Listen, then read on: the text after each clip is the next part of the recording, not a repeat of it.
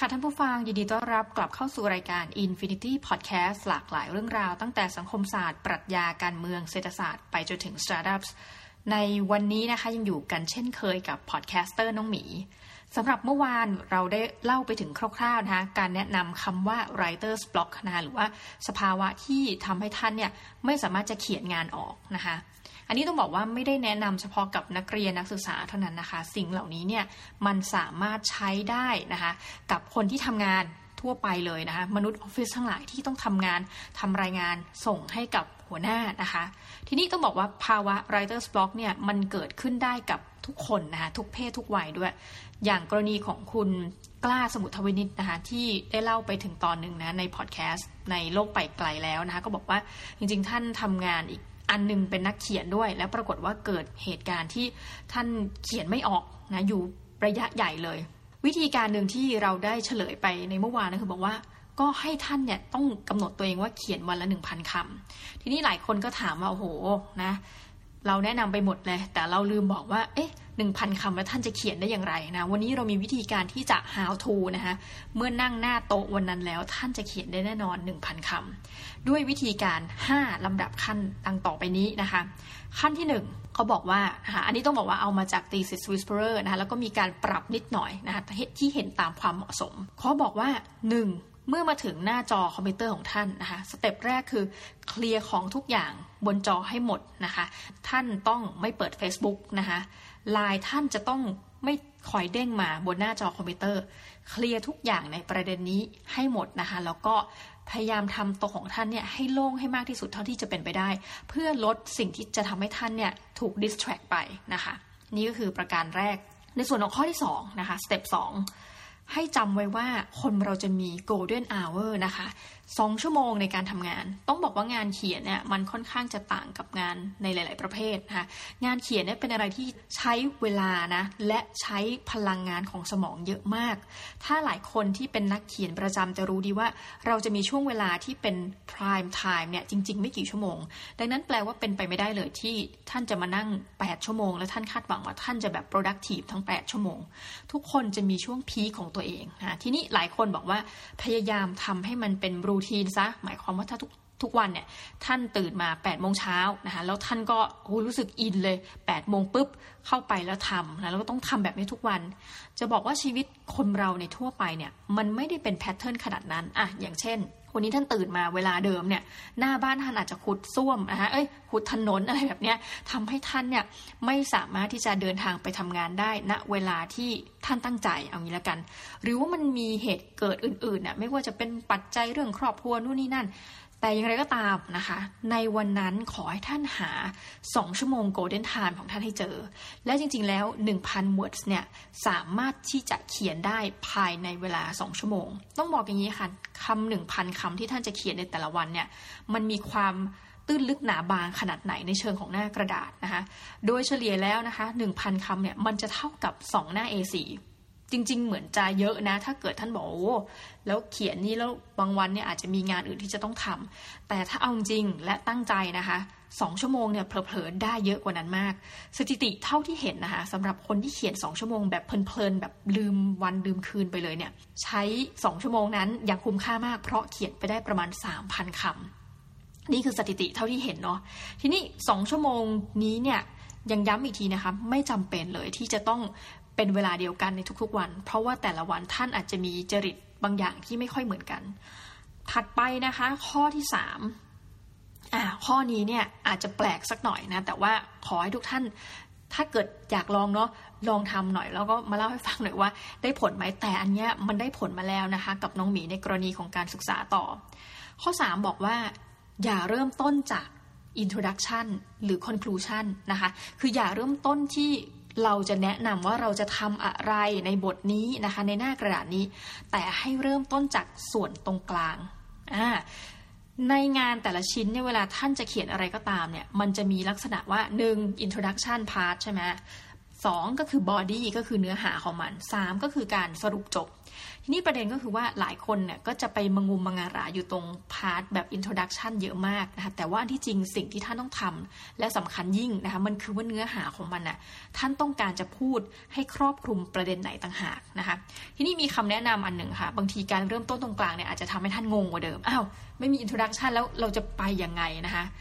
ข้อหนึ่งที่อยากจะบอกก็คือว่า เบื้องต้นท่านทำเป็นจุดไข่ปลาก่อนก็ได้ค่ะว่า ท่านอยากจะพูดประเด็นไหนบ้าง จุดไข่ปลาหรือว่า 1 2 3 4 5 เรียงลำดับเอาแค่เป็นคีย์เวิร์ดหรือแค่เป็นหนึ่งประโยคนะมาเรียงเรียงกันว่าจุดที่ 1 2 3 4 5 ท่านอยากจะให้มันครอบคลุมประเด็นไหน แล้วก็เริ่มต้นเขียนค่ะ ทีนี้พอเขียนจากตรงกลางเสร็จแล้วเนี่ยค่อยไปดูที่ introduction part นะคะแล้วก็ไปดูที่ conclusion แม้กระทั่งอาจารย์ของน้องหมีเองยังบอกเลยว่า อันนี้ไม่ใช่ใช้เฉพาะกับในบทเดียวนะคะ อาจารย์บอกว่าเฮ้ยถ้าคุณเขียนตีสิสสักหนึ่งเล่มเนี่ยเล่มที่คุณจะต้องเริ่มต้นเนี่ยนะคะภายในเล่มเนี่ยไม่ใช่บทที่หนึ่งคุณต้องเขียนให้เสร็จก่อนทุกบท อืมเอาข้อจริงนะ เขียนให้เสร็จก่อนทุกบท แม้กระทั่งฉันยังไม่ว่าอะไรคุณเลยนะนี่อาจารย์บอก ถ้าคุณจะเขียนคอนคลูชันไปแล้ว แต่บทที่หนึ่งควรจะเป็นบทที่คุณเขียนบทสุดท้ายนะซึ่งตามข้อที่จริงเนี่ย จะไม่มีใครทำงานลักษณะนี้หรอกรวมทั้งน้องหมีก็เขียนบทที่หนึ่งก่อน จริง ๆ แต่ว่าสุดท้ายเชื่อไหมพอเราเขียนสองสามสี่ห้าหกคนปิดปุ๊บคอนคลูชันปุ๊บเราก็ต้องกลับมาย้อนอีกอะ แก้เป็นแบบเมเจอร์รีไรเลยนะ บทที่หนึ่งนะคะ ดังนั้นเป็นไปได้ทดลองค่ะทุกท่านเริ่มจากตรงกลางนะคะอะข้อถัดไปข้อที่สี่นะคะ อันนี้ชอบมาก เพราะว่าส่วนตัวเนี่ยเป็นคนชอบทำอะไรแบบเร็วนะคะ คือไม่ชอบความเชื่องช้า ข้อนี้แบบถูกใจตอบโจทย์มาก ข้อนี้บอกว่า write as fast as you can นะคะ ก็คือเขียนให้เร็วที่สุดเท่าที่จะทำได้ ไม่ใช่นะคะ ไม่ใช่ว่าเขียนดีที่สุด อ่าหลายท่านเนี่ยเป็นพวก perfectionist นะนี่ก็คือปัญหาของท่านเนาะบางคนเขียนคือเห็นอาการเลย เขียนลบ เขียนลบ คือทั้งวันนะเป็นอย่างเงี้ยค่ะสู้กับตัวเองเขียนแล้วลบเขียนแล้วลบ ทั้งหมดทั้งมวลเนี่ยเราจะบอกเลยว่า ถ้าท่านมีเป้านี้นะ คือเป้าของเราตอนนี้คือ 1,000คำต่อวัน อยากให้ทุกท่านทดลองพร้อมกันเลยสำหรับใครก็ตามที่มีงานประจำที่ต้องเกี่ยวกับงานเขียนทั้งหลายเนี่ย1,000คำตั้งเป้าหมายไว้เลยนะคะ แล้วก็เขียนให้เสร็จ ในเวลาอันเร็วที่สุด โดยไม่ต้องสนใจเลยว่าดราฟแรกนั้นอะมันจะดีหรือมันจะพังเนาะคือต้องบอกว่า finish is better than perfect จริง ๆ จุดนี้นะคะ ก็เขียนให้เสร็จอ่าทีนี้พอเขียนเสร็จปุ๊บ คือจริง ๆเขาบอกว่าเวลาที่ท่านอินเข้าไปแล้วน่ะ prime time ของท่านที่บอกว่าสองชั่วโมงอะเอาจริง ๆ โฟกัสแป๊บเดียว พันคำบางครั้งมาเร็วมาก เออซึ่งอันนี้น้องหมีต้องบอกว่าจริงนะ บางวันเนี่ยหนึ่งพันคำแบบฮะถึงแล้วหรออะไรอย่างเงี้ยนะคะ คือต้องหาคีย์หลักตรงนั้นให้เจอเนาะและก็จะไปต่อที่ข้อ 5 ค่ะ ซึ่งอาจจะฟังดูประหลาดสักนิด แต่มันช่วยท่านได้นะคะ มันช่วยให้ท่านเพจช้าลง สเต็ปห้านะคะ เขียนเสร็จปุ๊บลืมไปเลย ให้ท่านออกไปทำนู่นทำนี่ถ้าถึงเป้าแล้วนะ หรือว่าถ้ายังติดตมก็เชิญเขียนต่อไปนะจนกระทั่งสิ้นพรายถ่ายของท่าน และให้เดินออกไปเลย ไปสังสรรค์ไปกินข้าวไปคุยกับเพื่อนไปเดินเล่นนะไปสวน ดูนกชมไม้ แล้วสบายใจแล้วค่อยกลับมาตรวจงาน เหตุผลหนึ่งนะคะที่สำคัญมากว่าทำไมต้องทำเช่นนั้น คือท่านอยู่หน้าจอมานานค่ะ และถ้าท่านตรวจเลยหลังจากนั้นเนี่ยสายตาหรือว่าสมองของท่านเนี่ยมันอาจจะล้า และมันจะไม่สามารถที่จะเห็นข้อผิดพลาด หรือข้อที่ท่านรู้สึกว่าเฮ้ยงานชิ้นนี้ทำไมมันดูไม่เชื่อมโยงเลยนะทำให้ท่านอาจจะไม่ได้แก้ไขในสิ่งที่น่าจะต้องแก้เนาะการเดินออกไปทำให้ท่านปรับทัศนคติของท่านใหม่ในเวลาอันรวดเร็ว พอกลับมาปุ๊บนะคะท่านเหมือนจะมีสมาธิและมีพลังอีกครั้ง แล้วมันนั่งดูงานของท่าน และท่านจะกลายเป็นเหมือนกับคน อีกคนหนึ่งอะนะผ่านไปสิบห้าทีกลายเป็นอีกคนหนึ่งมาดูงานตั้งแต่ต้นจนจบนะพันคำอ่านแป๊บเดียวสองหน้านะหรือว่าท่านแบบmax สุดๆจริงๆ เราก็คิดว่าไม่เกินห้าหน้าหรอกเนาะที่ท่านจะนั่งทำรวดเดียว สิ่งนั้นนะคะพอเสร็จแล้วปุ๊บกลับมาดูเนี่ยเชื่อว่าท่านจะเห็นข้อผิดพลาดได้มากขึ้น อย่างเห็นได้ชัด แล้วก็จะได้นั่งปรับนั่งแก้กันหลังจากนั้นนะคะแต่อย่าเพิ่งแก้ตั้งแต่เสร็จเนาะเอาละค่ะใน 5 step นี้นะคะเดี๋ยวเราจะ ลองทวนกันอีกสักครั้งหนึ่ง step ที่1นะคะเคลียร์ของบนโต๊ะ และถัดไปก็คือ Facebook Line ปิดให้หมด อันนี้ยังไม่ได้บอกเรื่องมือถือเนาะมือถือก็ให้เก็บไว้ในที่ห่างไกลความเจริญนะคะสำคัญมากข้อนี้ ประการที่2นะคะเอาละต้องบอกว่าข้อ2เนี่ยมีกฎ 2 ชั่วโมงนะตามชื่อข้อเลย กฎ 2 ชั่วโมงนะกฎทอง 2 ชั่วโมงที่ท่านต้องหา prime time ของท่านให้เจอ และใช้เวลาไม่นานค่ะ เพราะว่างานเขียนเนี่ยมันมันทำนานไม่ได้มันล้า 8 ชั่วโมงไม่ได้นะคะ ถัดไปข้อที่ 3 เริ่มต้นจากตรงกลาง อย่าเริ่มต้นจาก introduction นะคะให้ลองนะเปิดใจนะลองเริ่มจากตรงกลางคือเนื้อหาของมันจริง ๆนะคะ ข้อที่4นะคะพอรู้แล้วว่าจะเขียนอะไร เขียนให้เร็วที่สุดเท่าที่ท่านจะทำได้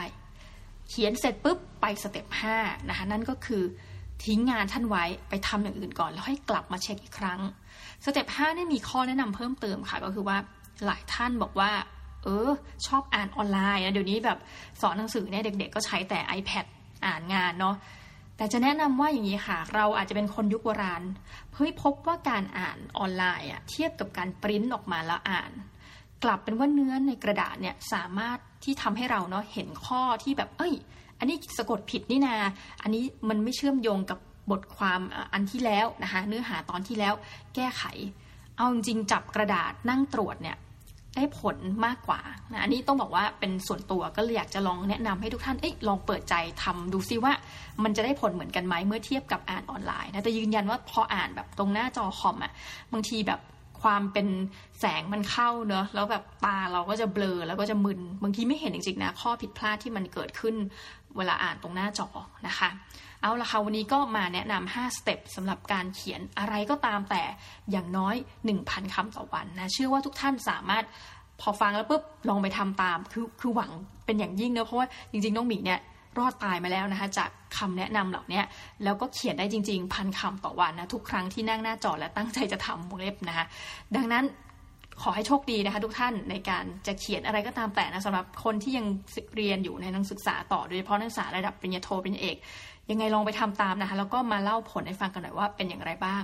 ขอขอบคุณมากเลยค่ะ ที่นั่งฟังกันนะคะ วันนี้ต้องขอลาทุกท่านไปก่อน แล้วเดี๋ยวเราพบกันใหม่ในรอบหน้านะคะกับรายการ Infinity Podcast หลากหลายเรื่องราวสังคมศาสตร์ ปรัชญาการเมืองเศรษฐศาสตร์สตาร์ทอัพสำหรับวันนี้ขอบคุณมากค่ะ สวัสดีค่ะ